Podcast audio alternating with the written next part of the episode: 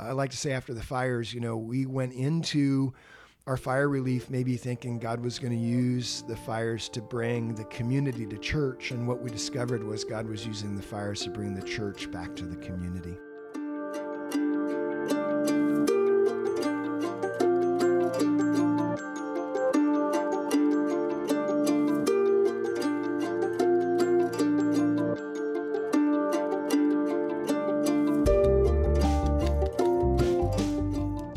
Welcome to the Wellspring Soul Care Podcast. I'm your host, Richard Gotthard.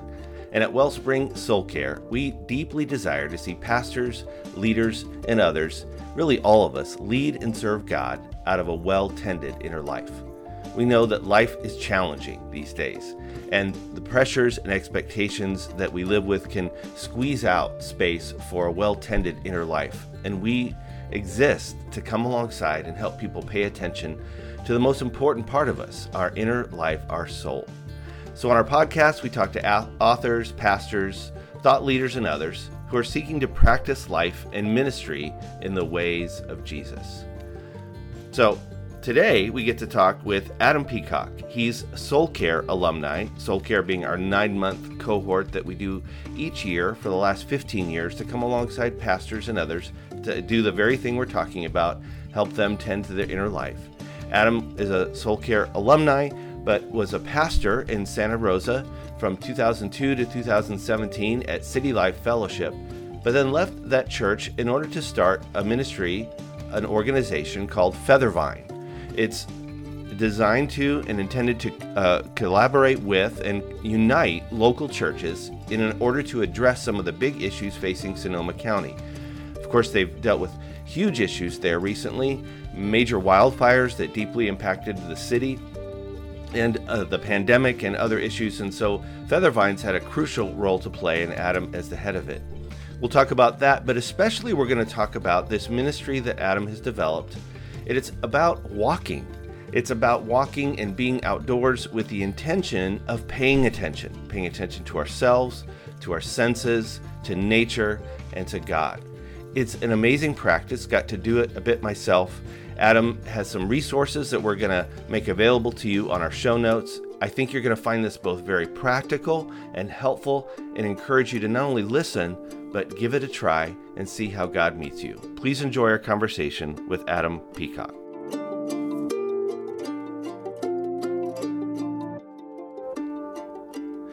Adam Peacock, it is so great to sit down and get to talk today a little bit. And hear a little bit about your journey and um, and about journeying. Actually, we'll get to that a little bit later. But first, just you know, kind of where did you grow up, and then and then kind of skipping ahead, how did you end up in pastoral ministry? Yeah. So first of all, thank you for the opportunity to sit down. I've been looking forward to this. Um, I was born and raised in Santa Rosa, California, up in Sonoma County. So have lived in the Bay Area almost my whole life, except for uh, a brief stint away for college. Um, Where'd you go to school, by the way? I went to UCLA for college. Nice. So yeah, so uh, actually had a, a, great yeah had a great time uh, at college there. But I knew right away when I graduated I wanted to be back up here in the Bay Area, and so um, it was a great experience, but definitely not home for okay. me in that way. So yeah. So um, yeah, lifelong resident here in the Bay Area. Um, my parents uh, owned a business right when I was born. It was like a flower business, but mm. when I was young, probably two years old, transitioned into ministry. My both my parents were saved in the Jesus movement, mm. and um, so really, uh, by the time I was kind of conscious and aware of the fact that my parents had jobs and you know what was going on in life, they were already well into ministry, and so I grew up as a, a preacher's kid. Um, and in in my dad's case, uh, he traveled a lot from church to church speaking, so more of an itinerant ministry type of situation. And okay. so, um, from a young age, I saw a broad spectrum of the body of Christ and um, and and you know really appreciated my parents did a great job of creating uh, a sense of appreciation for uh, different expressions of worship and different types of churches and and that has served me really for my whole life and certainly mm. helped me with what I'm doing now. So, um, and it was positive. So it sounds like one faith and even the church was a that was a positive experience growing up. Yeah, it it really was. It certainly wasn't perfect, and I saw a lot of things, but I think two things happened. One, um, you know, my, my parents did a good job of, they, they weren't dishonest about what was going on, but they did a good job of, um, you know, being honoring of different approaches and uh, being honest about challenges that were going on. And somehow, in the midst of all of that, they really helped me understand that the church wasn't a perfect place, mm-hmm. but also that it was an important place for people to to grow in in walking out um, what it is to be a Christian, a hmm. follower of Jesus. Um, the other thing I just say is, you know, um, from a pretty young age, I had personal encounters with God that helped anchor my faith, and so um, yeah, I'm just really blessed to be able to say that. Um, you know, I, I, wasn't just kind of riding the coattails of my mm. parents' faith, but um, you know, in a growing way, in a journeying way, was uh, recognizing, um, you know, my the importance of my own personal relationship with God and um, and learning how to get a sense of of God's voice and um, and seeing uh, God's hand at work in my life. So by the time I finished uh, college, I had a sense that I also wanted to go into ministry. Um, my uh, dad had the capacity within the ministry that he was running to bring me onto staff. Okay. And so that was great. And, and, you know, I took on in that season, I think uh, it was a time where the whole focus of the ministry that, that my dad was doing included kind of messages around generational transfer and huh. this sense of um, look children don't have to rebel and leave home you know it doesn't have to be that way and and so i started working with a, a sort of leadership training christian worldview you know helping uh, high school college post college uh, men and women uh, get a sense of how to connect their desire to find their purpose in life with um, having a growing faith and and really making an impact wow. uh, in regards to their faith. And this was right out of college. Yeah, right out of college. Wow. And so uh, I I went through graduation on a Sunday and jumped on the airplane and Monday morning was doing a conference in Nashville. So wow, okay, it was a pretty quick transition. Straight to it. Yeah. yeah. And and and how long were you in that season of ministry? Eight years. Wow. Yeah, okay. And and it was um it was again it was another expression for me of getting exposed to a broad cross section of the body of mm. Christ and um, at that time there was an international expansion uh, with the ministry and so I got to travel to New Zealand on a yearly mm. basis seven years in a row it's where I met my wife. Um, oh, I'm grateful to have a Kiwi bride, oh. and uh, and so we expanded into New Zealand and Australia, which of course has some other cultural expressions. And then we also expanded into Western Europe. And so I'd mm. go to Switzerland every year, France, Italy area. Um, and we translated the work that I was doing into French and German. And so that was great because I, I got to see that um, not everyone thinks like Americans mm. and that that Christianity transcended American culture as well, and that there are other ways of pursuing, you know, our faith in other cultural contexts. All of those things have continued to serve me, I think, really significantly. Yeah. So, yeah. really grateful for that. Um, I got married in 2001, and it was right in that same uh, year that um, I was invited to become the senior pastor of a church in Santa Rosa. And mm. The timing of that felt really significant. Being newly married, I was not as excited about traveling a bunch. I wanted right. to be home and see our family established. And so I said yes to that new role. And um, that was fantastic because, um, you know, I, I really have a heart for community and um, probably you know in the the evangel I know I'm not trying to pit evangelism and discipleship against one another, mm. but it does seem like sometimes a a, a, leader may be geared more towards evangelism or more towards discipleship. And I definitely was geared a little more in the discipleship mm. uh, side of things. And I loved the the chance as a pastor to come alongside a group of people I had been doing a correspondence ministry type of thing or a traveling ministry type of thing. So you know, I, I love the what I was doing and what I got to experience, but I I missed that chance of doing life with others yeah. quite that same way, and mm. so.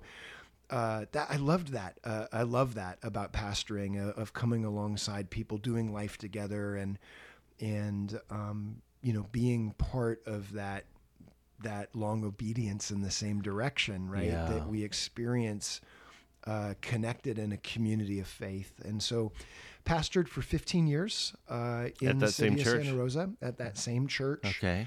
And um, you know, some of the the things that happened that I think would be significant. One is that uh, even though I'd lived for many years in Santa Rosa, I'd traveled a lot. A lot of my ministry was outside of that area. Mm-hmm. The focus was outside of that area.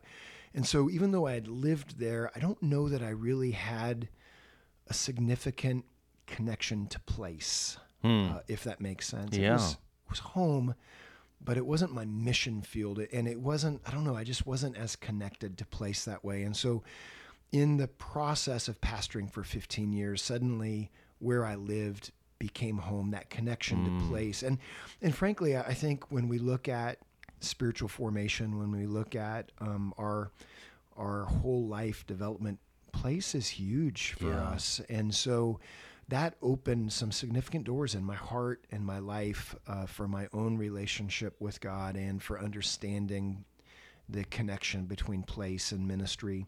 Yeah, that's and, uh yeah. that's it seems like it's one of those things that well, I mean for for much of human history, we were we were we weren't so mobile and I, and I, and itinerant and now, you know, that's become much more normalized and yet there is a something especially even in, as you say in scripture about a rootedness yes rootedness to a place and a and a people within that place and yeah. it sounds like that was a, a rich uh, aspect of it for you it was and i'm i'm continuing to learn so much uh, mm. in that element you know for me um, theology is so important to me you know i mm. love the scripture and and like to try and understand you know uh, what the Bible uh, opens for us to understand mm-hmm. these. And and you know, in the the Genesis account of how everything came to be, you know, you see God uh, creating a place, forming a place mm-hmm. before He fills the place, right? Mm. And there's that match. There's this realm. And this is, you know, we'll talk a little bit more about this later on, but there's, you know, this pattern of uh, forming a place, then filling that place with the life that matches it, mm. and then you know blessing them in that element of movement. So, you know the the the the heavens are created, the skies are created, then it's filled with birds, and the birds move in that sky in a mm. unique way as they fly, and the seas are created and filled with fish, and they move in their own unique way as they swim, and um, so again, you know, skipping ahead, but but this element that uh, we're designed for place, and place is designed for us, mm. and um, and um, and so that was really really key for me. And then I, I got to take, um, you know, the broader experiences growing up when I was pastoring in terms of appreciation of the the variety in the body of Christ, and utilize that to to maybe be more active than some in building relationship with other churches and, and trying to uh, encourage collaboration and service uh, yeah. in the body of Christ, and and so that was a, a, key element for me in my pastoral work as well. And I had an unexpected and kind of abrupt transition in ministry into what I'm doing now, in that um, I had a I don't know if it's the right word, but you know, a, a more mystical yeah. type of experience. Mm. Uh, certainly. Mm you know, it was a prayer experience, but where in an unexpected way, I wasn't asking for this, but I really, uh, you know, felt like I heard God clearly. It, it, wasn't an audible voice, but it was a clear voice that um, He had a change for me. He had a transition from what I had been doing pastorally, and it wasn't, "Hey, go here." It was more step away in faith, and mm. you know, let me lead you into what is next. And um, that was a crossroads moment for me. You know, I think that yeah. I had had. Um, a lot of open doors, a lot of assuredness, a lot of security uh, in my life and in my ministry up to that point. And so this was being called into liminal space. Yeah, and a, an unknown. I mean that yeah.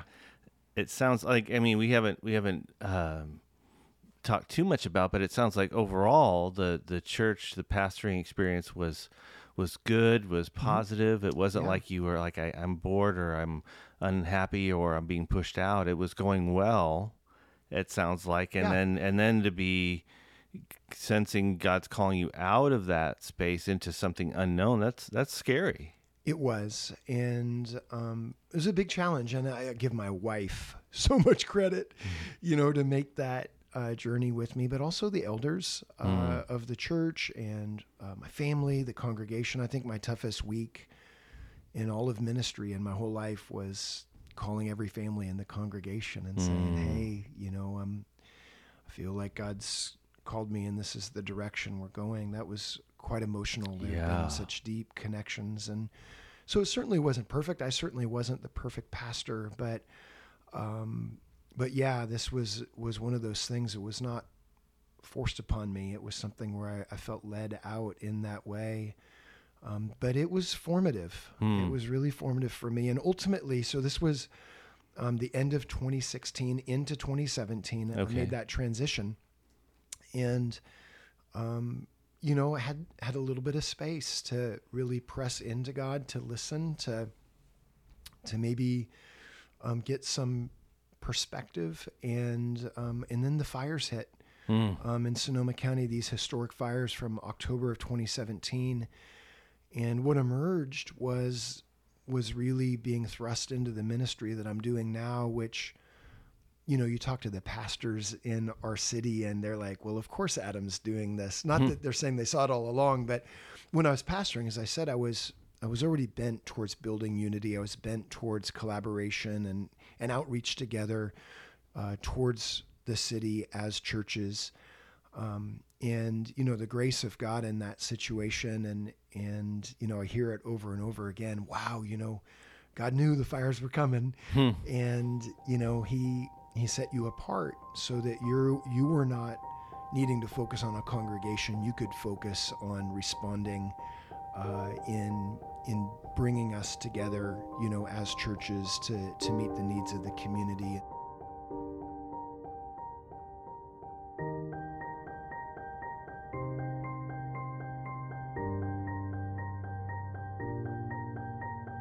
give us one a little bit of a sense of the scope of what yeah. those fires impact were at that time at least that the, the first yeah. round yeah, and then right. and then um, and then the scope of of the churches and the community coming together to respond yeah so um, in october of 2017 uh, we had what was at that point the most destructive wildfires in california history mm. so in a single night, 5,000 homes, over wow. 5,000 homes in um, Sonoma County were destroyed. Wow. It was actually two distinct fires, uh, mm. both raging at the same time the Tubbs fire and the Nuns fire. So that was a massive disaster mm. um, uh, and, and had so many implications um, to it for our community. And, you know, the, the fires were still burning while the church was starting to respond. They, I think they wow they burned for over 20 days mm. uh, in Sonoma County. Um, we ended up having over 60 churches, and and granted, you know, all these these congregations had members in their own congregation that lost their homes. We had sure.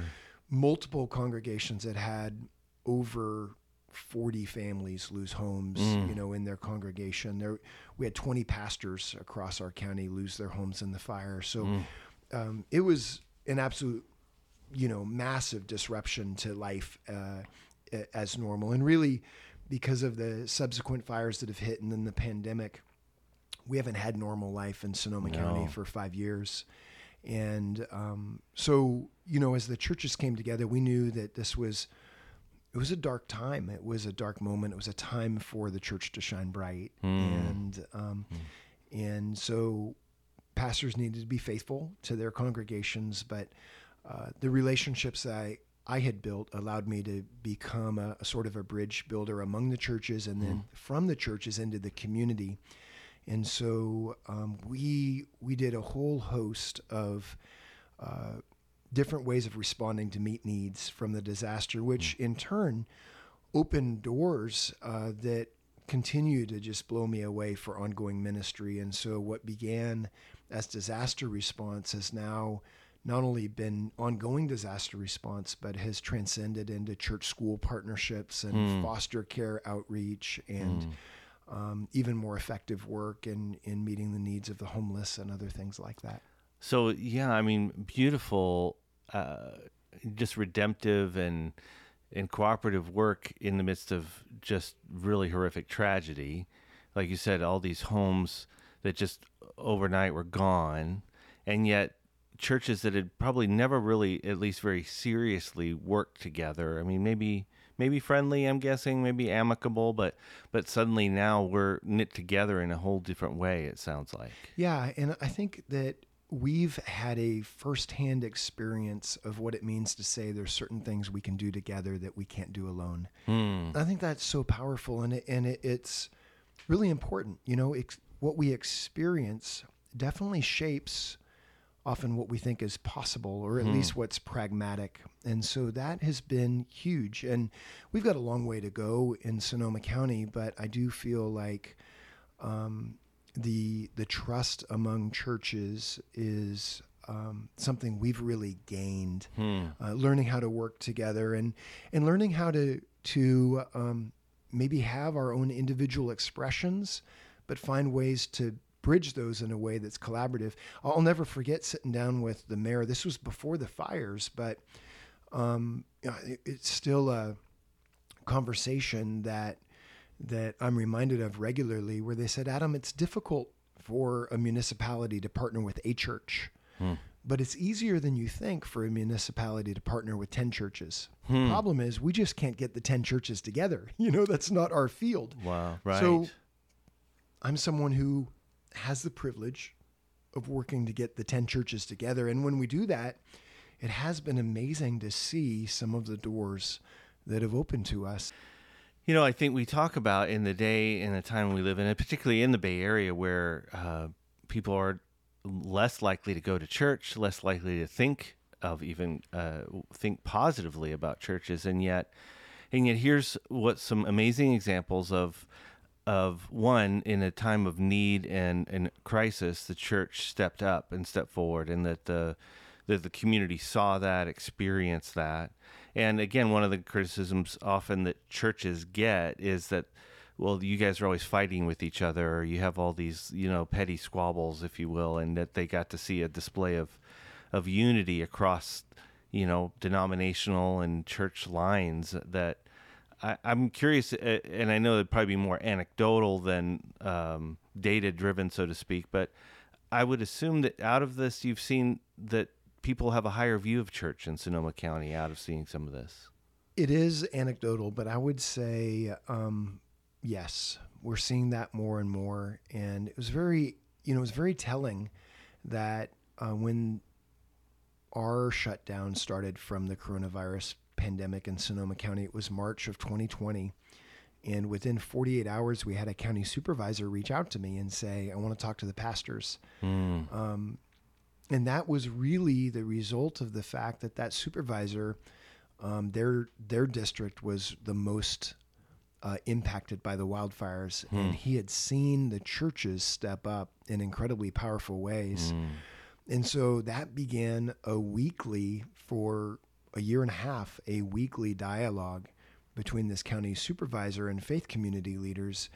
Um, and you know his his testimony was, look, you know, the community may be shut down, but you're still feeding the you know you're still mm.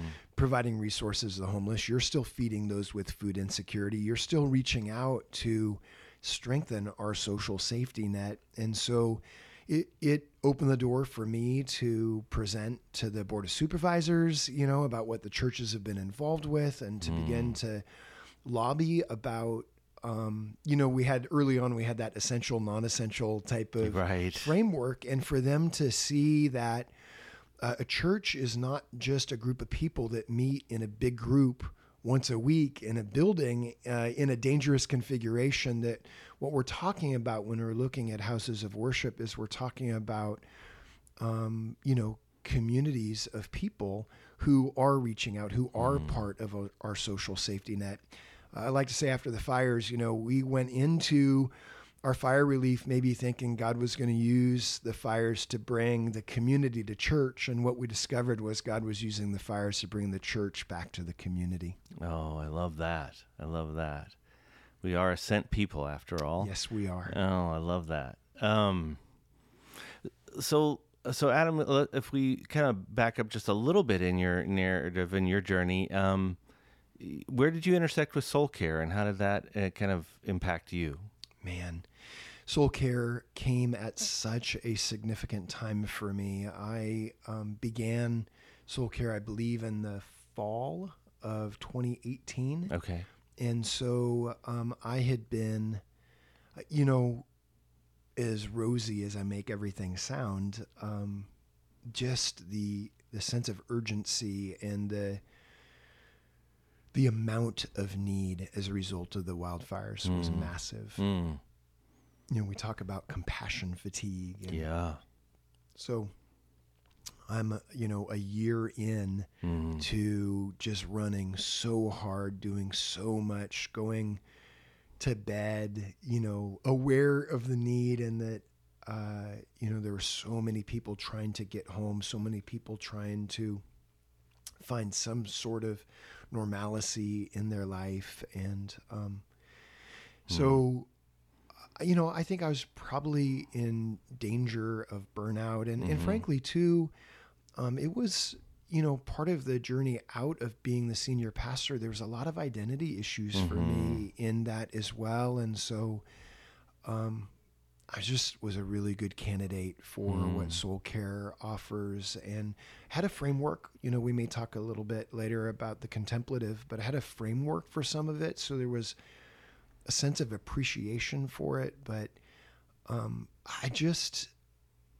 I, I would just so look forward to our time together. And it wasn't just the content, it was the culture. Hmm. It was, it was the, the restorative, lavish, generous um, nature of uh, those times. It was the the relational um, encouragement and the content encouragement, and I just.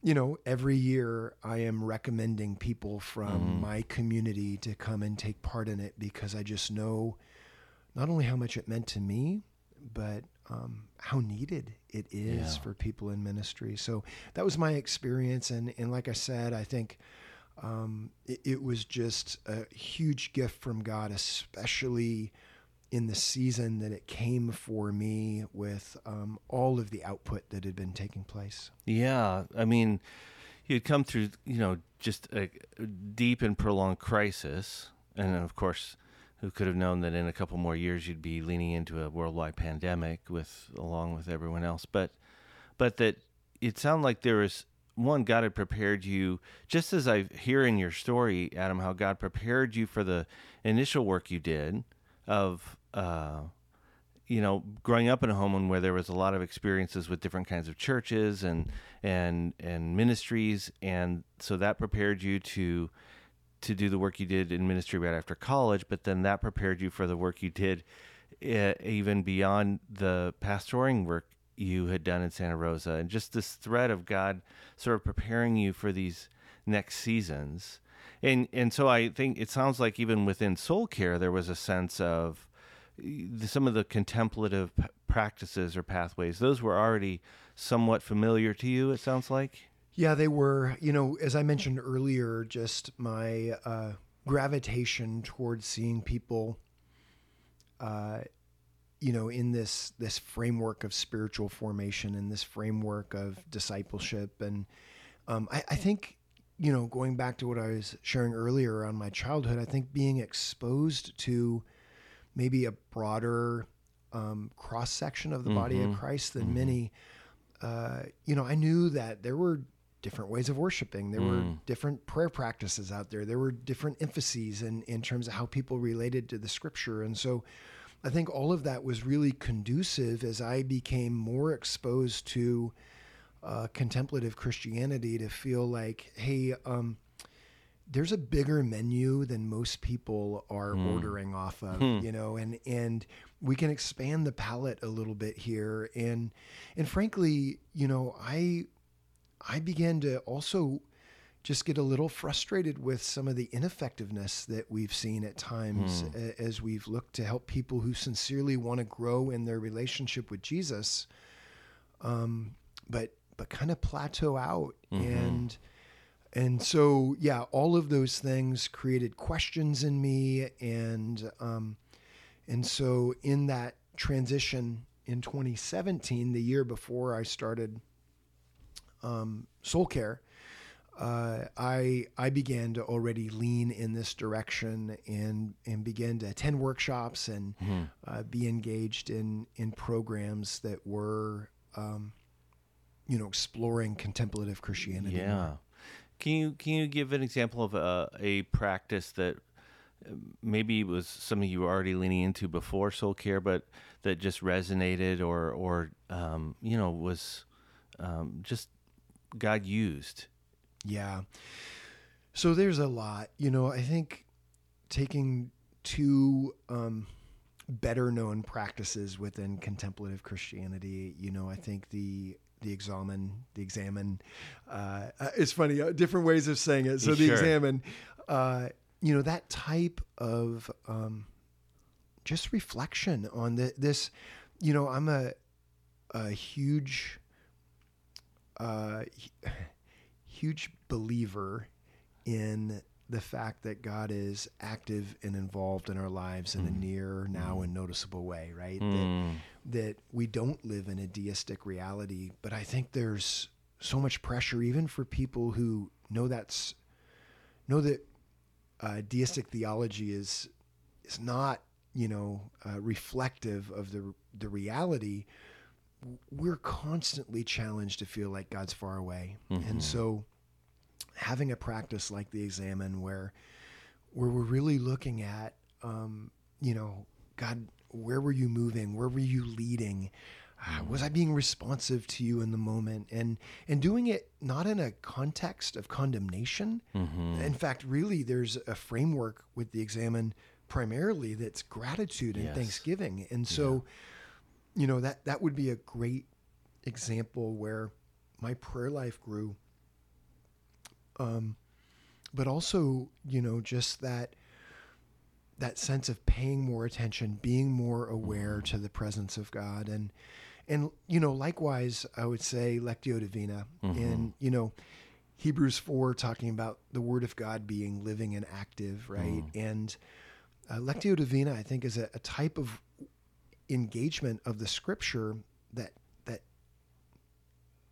believes that the word of God is living and active rather mm. than me trying to be the knife that's cutting up the Bible to, mm. you know, study the word and and to make these things. And, and I'm all for that type of Bible study, but I think often it sometimes it puts us in the framework of being the ones who are working on the word rather than inviting the word to be the thing that that works on us. Yeah. And so I think Lectio Divina, where we're we're taking a short passage of scripture and we're engaging with it in a way where we're, we're assuming it's living and active and we're consenting mm. for it to begin to work in us yeah. and on us. Um, just mm. hugely influential for me. So good. If you're listening and you're not familiar with these two particular practices, one, there's lots of resources out there on them.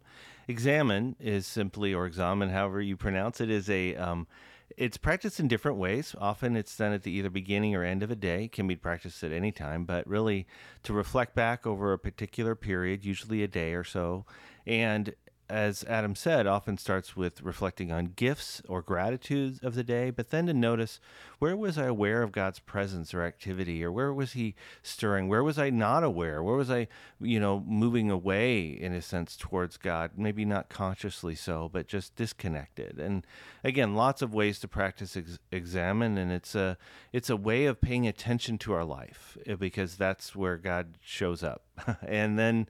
Uh, and then the other practice of Lectio Divina is what Adam said is uh, it's taking shorter segments of scripture, sometimes just a couple of verses, and just uh, sort of chewing on them, if you will, and letting a, ver- a word or two or a phrase just emerge from that text as God's speaking to us through His Word in a often a more personal and um, and and maybe just a, a, more reflective way as opposed to study which is great. It's a way of just letting the, the text encounter us and god to speak to us however he wants to. So a couple of great examples of, of, of practices. Um, i'm pretty impressed with those summaries. You, oh boy. you nailed it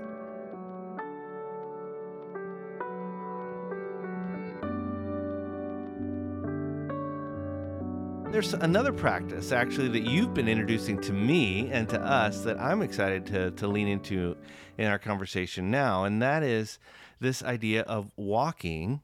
Or I don't, I don't have. I'm not sure if you use it to use the term prayer walking or just walking, or how how do you describe it? Yeah, so prayer walking has um, some some already associations with it, right? Yes. So I'm still wrestling with that. I've okay. You know, I, I talk about uh, prayerful walking. Mm.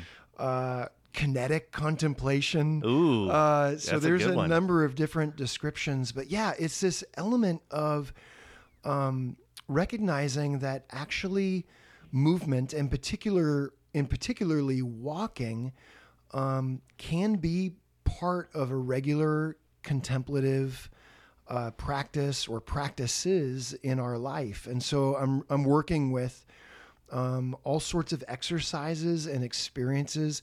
Of course, the the historically probably the the best known uh, contemplative walking exercise would be pilgrimage, mm. um, and and that's you know not just quote unquote historical, but um, it's biblical. It, mm-hmm. It's something that Jesus practiced uh, on a regular basis throughout his life, and so um, you know, I'm not inventing this, but um, I am. There's a, a, ton to learn around it, and I think what you know, apart from looking at the influence uh, at different points in my life, where now I see the hand of God moving me in this direction, I would yeah. say that I think what really grabbed my attention was just that the number one illustration of a faithful life with God in the Bible is the word walk.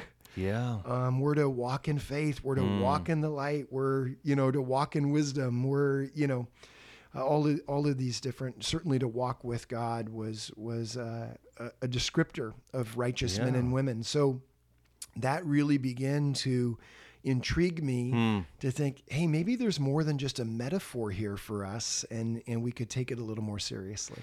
Yeah, in fact, isn't uh, the Greek word peripateo is like as you walk around, right? And that was a that was really considered basically a synonym with a, a life with God, is That's as you're right. walking around, right? That's exactly right. Yeah. yeah. So I and I love this. In fact, we recently had a Soul Care alumni retreat, and Adam led uh, you led us in a couple of different exercises um, that were just uh, really impactful. And we're going to go ahead and link to a practice mm-hmm. or two on yeah. our show notes. I just love saying show notes, like this is a really uh, high end show. But uh, but I anyway, um, we will link to those because these are just wonderful. Uh, I, I, again, I'll just be honest. So just really candid. I went uh, the first day that went to. The, I was excited about this, but I was like also hesitant. I'll be honest. So like, yeah, you know, I walk and I don't know. We'll see how this if uh, you know because frankly, I'm pretty ADD. I get distracted easily and I'm thinking I'm going to be all over the place. But Adam gave us this exercise of just noticing. First just notice your own body. And I'll just say this. The first thing I noticed was as after I'd settled for just a moment into walking and again, I had nowhere to go that I needed to be. I had I had time, and yet I just noticed I'm rocking really fast. Yeah. I'm in a hurry. Why am I? In, there's no need. Why am I in a hurry? So I just noticed I'm in a hurry. And then you would encourage us to think, about well, what let your thought turn towards God. What do you what do you what comes up for you as you think about God, who God is? And just out of that time what hit me was God is not in a hurry.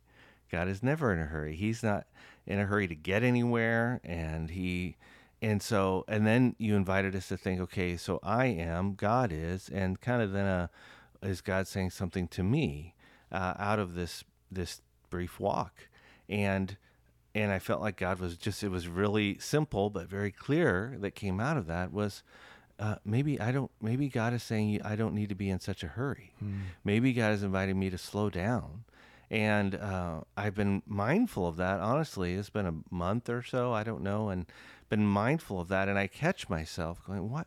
In such a hurry all the time?" And yet, but there was something about the walking. It wasn't just I just sat and had these thoughts. I there was something about physical movement and and combining that with an intentionality around uh, reflection. Can you speak more about that? What what is it that about our physical movement and and spiritual life. What what are you finding there?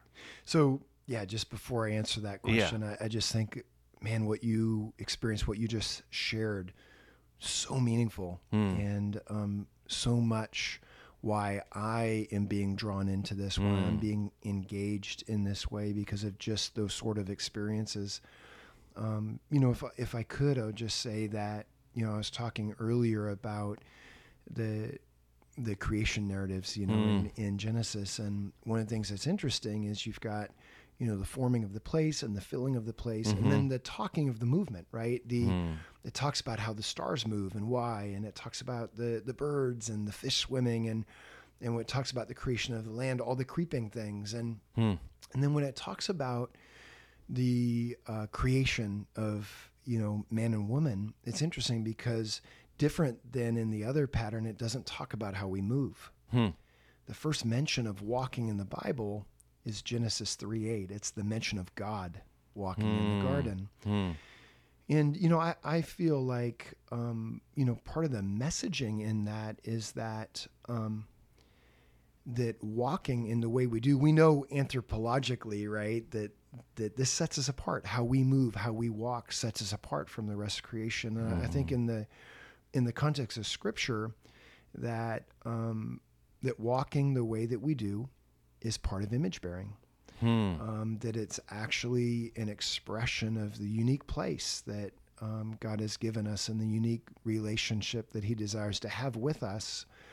And and we know from you know especially what we're seeing with a lot of the uh, advancements in you know our scientific understanding that walking has a amazing capacity not only to impact our physical life, but our mental life, our mm-hmm. emotional life. Mm-hmm.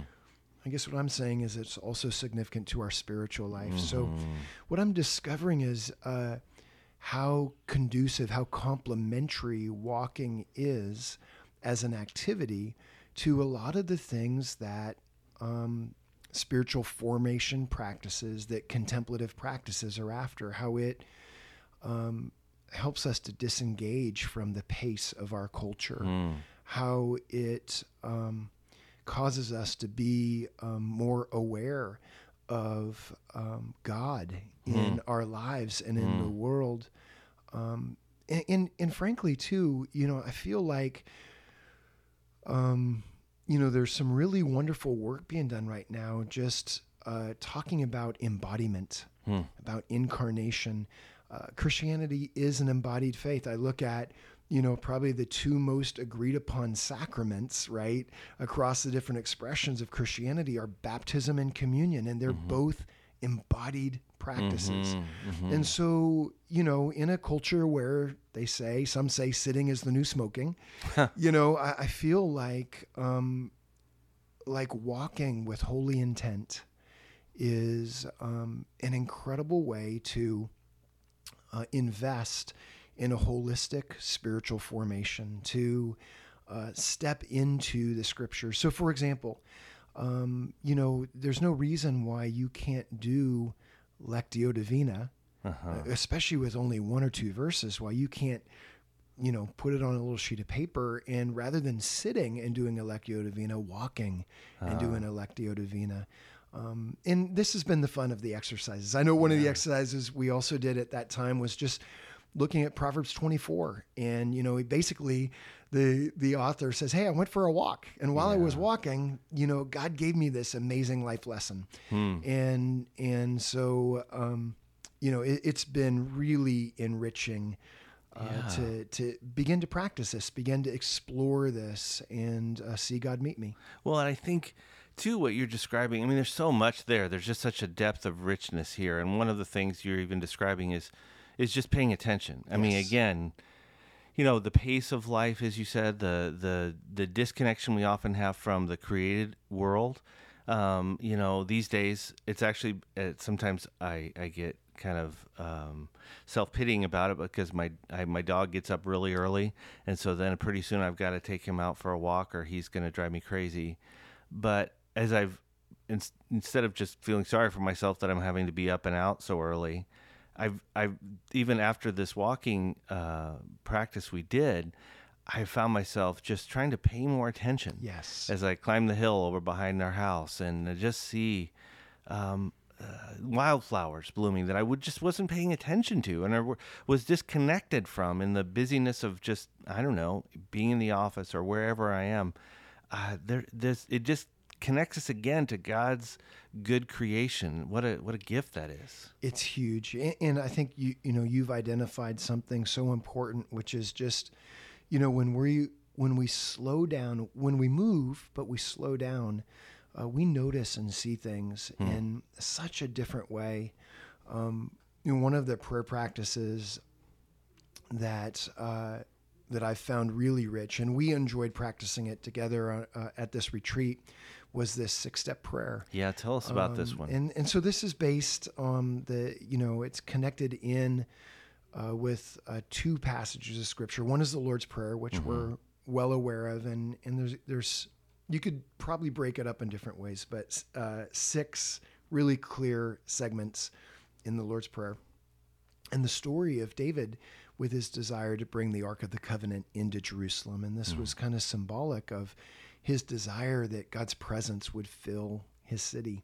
Hmm. And um, and so in his desire to bring the Ark of the Covenant in, uh, they put it on a cart, which is kind of how the Philistines had been moving it around for a while. Mm-hmm. And um, you know, if you read the text in in Second Samuel six or the text in Chronicles about this same story, uh, you see it doesn't work out that well. Mm-hmm. You know that uh, Uzzah dies, and um, and so you know there's a diversion mm. but uh, over time that desire that david has just won't go away and and so you know he explores the scripture and says hey uh, god already told us how he wants the ark moved mm. he wants it hmm. walked he mm. wants it hmm. walked in on the shoulders of the priests hmm. and so it's interesting right um, it, it's this this in a broader context, it's talking about, hey, method matters sometimes. Mm-hmm. But in a very practical way, it's also saying movement matters mm. sometimes. And in this case, you know, again, being image bearers, part of the expression of the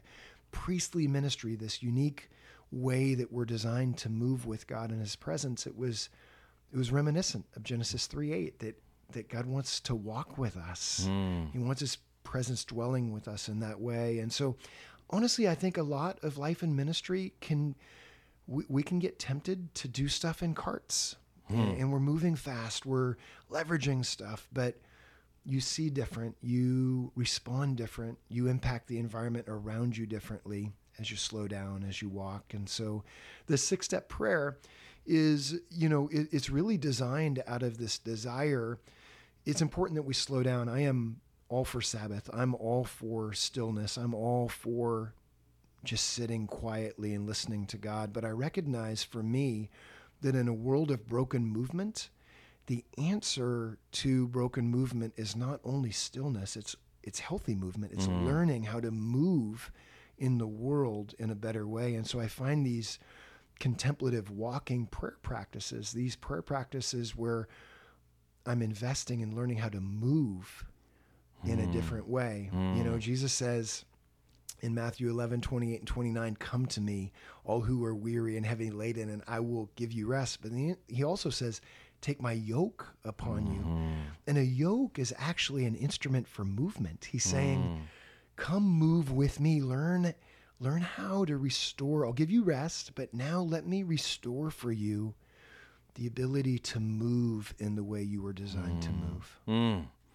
So much is, and as you know, begin reflecting on this as you've been, you know, kind of un, unlock this, if you will, for um, my thinking and others. I, it is the even this the scripture says keep in step with the spirit right. right. this That's idea right. of of walking with and walking with god um, but but it is a walk it's not just sitting and and this may be really great news for some of the folks that are listening that are like i don't sit still well right i don't i, I struggle with that and again sometimes it's still a good thing to practice but maybe freeing to realize you know i can actually connect with god as i walk just to do it with intention right? Yes, that's exactly right. Hmm. Yeah, and I think for you know for all of us, um, you know, the pace of life I think can can be sometimes, or the amount of information can really be overwhelming for us, and um, and so it's good sometimes just to to unplug and to just take off, right? Mm-hmm. And and you know it has a way over time of just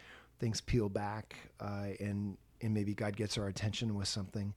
I also think sometimes, you know, having a structure, part of the reason why I'm mm. developing the, this whole variety of, of prayer practices or exercises for people is to give a little bit of encouragement in a particular direction. And, mm-hmm. and that's what I'm finding, you know, that people appreciate is that by, um, kind of laying a foundation, usually connected to something in the scripture and, and then giving something to focus on, it's creating a space for people but um, frankly, in you know we need to grow in this. But frankly, you know a lot of times when we'll sit and try and pray, um, you know, just the pace of life, our mind just is racing, right? Mm-hmm, and it's mm-hmm. all of mm-hmm. our energy just to put other thoughts out. Mm. And there is something about walking that the mm. nature of it uh, creates um, an aid for us in yeah. actually focus and awareness. So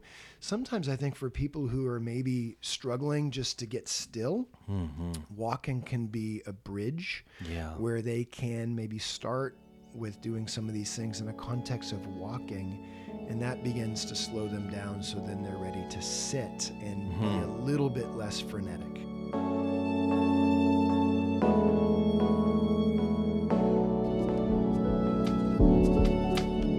Again, like you said, biblical.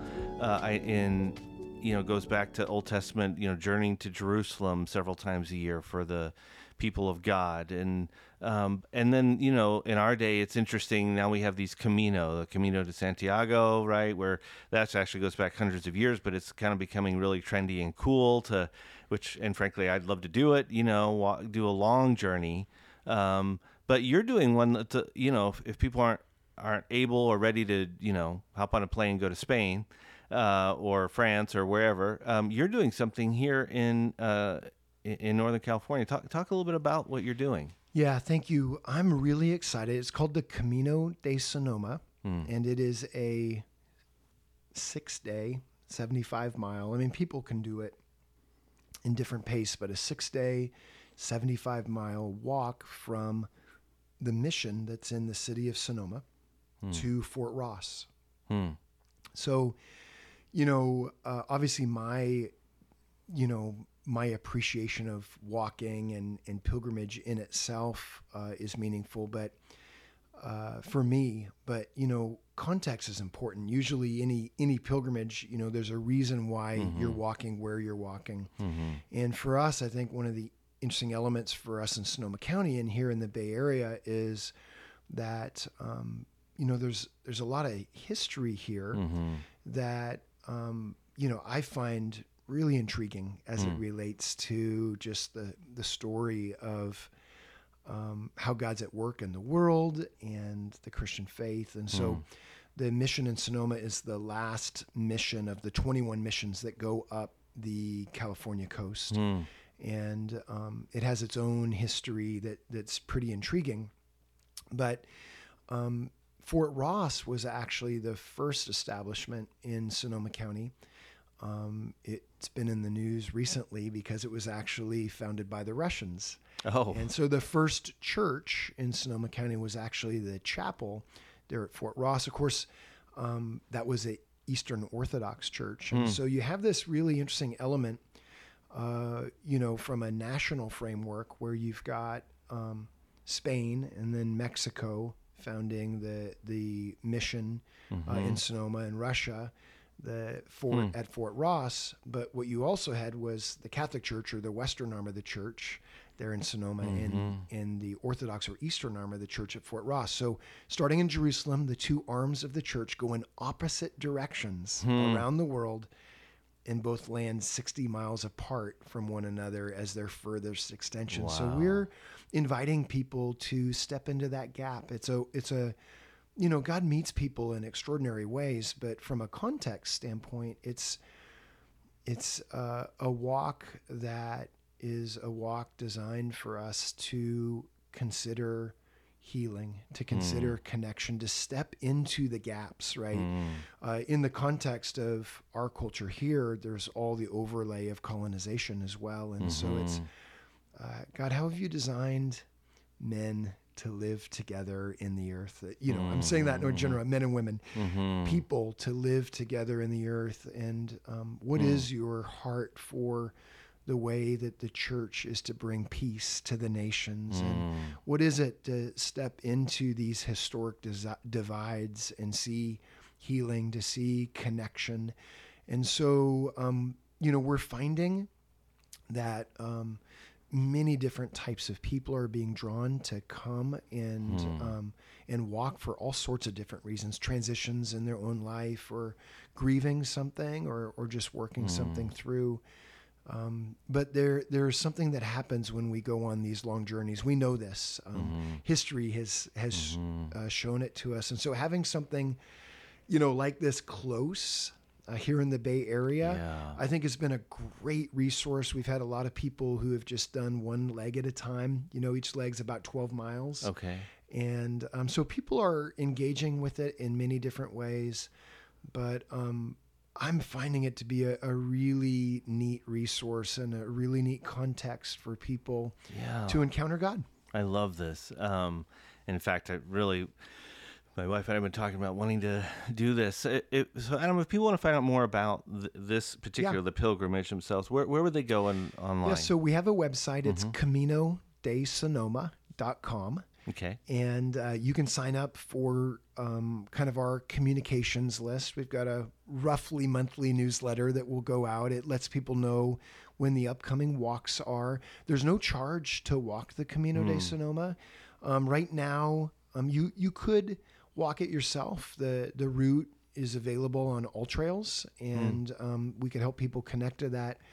Um, we do um, you know, love the opportunity to to guide groups yeah. um, on this walk, and that's been a great experience. So, uh, in the future, we hope to have uh, audio curriculum so people mm. can set mm. their own pace, but can still benefit from uh, learning a little bit about the history and the ecology, and and um, maybe be invested in with some some spiritual exercises as they journey. Oh, I love this. This is so good, and um, and and are you doing some writing on on the walking piece? Yeah, so you know, I'm I'm currently uh, working in a number of configurations to kind of mm-hmm. get these walking exercises written, and and have been really grateful for opportunities to share those, and happy for them to be part of the show notes. Mm. Um, I'm, you know, I'm there's just a lot here to be mm-hmm. able to write mm-hmm. about. Uh, I do have a book that I'm working on, and I, I, I can't I can't uh, say definitively about the publisher yet, but I'm hope, hopeful about that, and That's and great. hopefully we can say that more officially later. But mm. um, yeah, I think there's there's so much there. Um, like I said, this is this is a primary metaphor. So much in the scripture, in and around it, and so um, you know, I'm finding that that uh, it's a target-rich environment uh, mm-hmm. to be able to write about and um, the timing is really good. I, I really believe that um, that this just matches well um, some of the types of resources that people are looking for to um, enhance their relationship with God yeah. and to bring um, more livable pace to their lives, Mm-hmm. and like you said, to to get out and appreciate the beauty of the world around us. Yeah, got so many things. I just uh, even as you said that, reminded of you know when we were in those early days of lockdown, and uh, my wife and I were at home, and you know, and so we would just have our daily walks, and we would walk for about a couple of miles, and even as you talked about, like, oh, I miss, I miss that. You know, you get back to doing life, and know, there was something about it, and and both you know in in the sense of side by side community, but then those individual walks. I know uh, there's just a lot here, and um, I'm one. I'm excited to see this book come out whenever that happens. Yes, thank you. And um, and excited for people to to taste some of these exercises, and we'll, as I said, we'll link to those. But Adam, just thank you, thank you for the gift of. Uh, not only these resources and your own journey, but the work you're doing to continue to strengthen the church in Sonoma County and beyond. And um, just thanks for making time to be with us today. Thank you, Richard. It's it's been fantastic. Thank you. Awesome. Thank you for joining us for today's conversation. If you found it helpful, feel free to share this podcast with others and subscribe to it on iTunes or Spotify, wherever you found us, and give us a rating. We'd really appreciate that as well. Again, if we can serve you as part of Wellspring, we are here to serve the church, both its leaders and people, in whatever ways we can. So go to wellspringca.org to see what resources we have to offer and how you can be served by them. Go to our Facebook page, just search Wellspring on Facebook, and you'll see lots of resources there as well. Thanks for joining us. Until next time, grace and peace.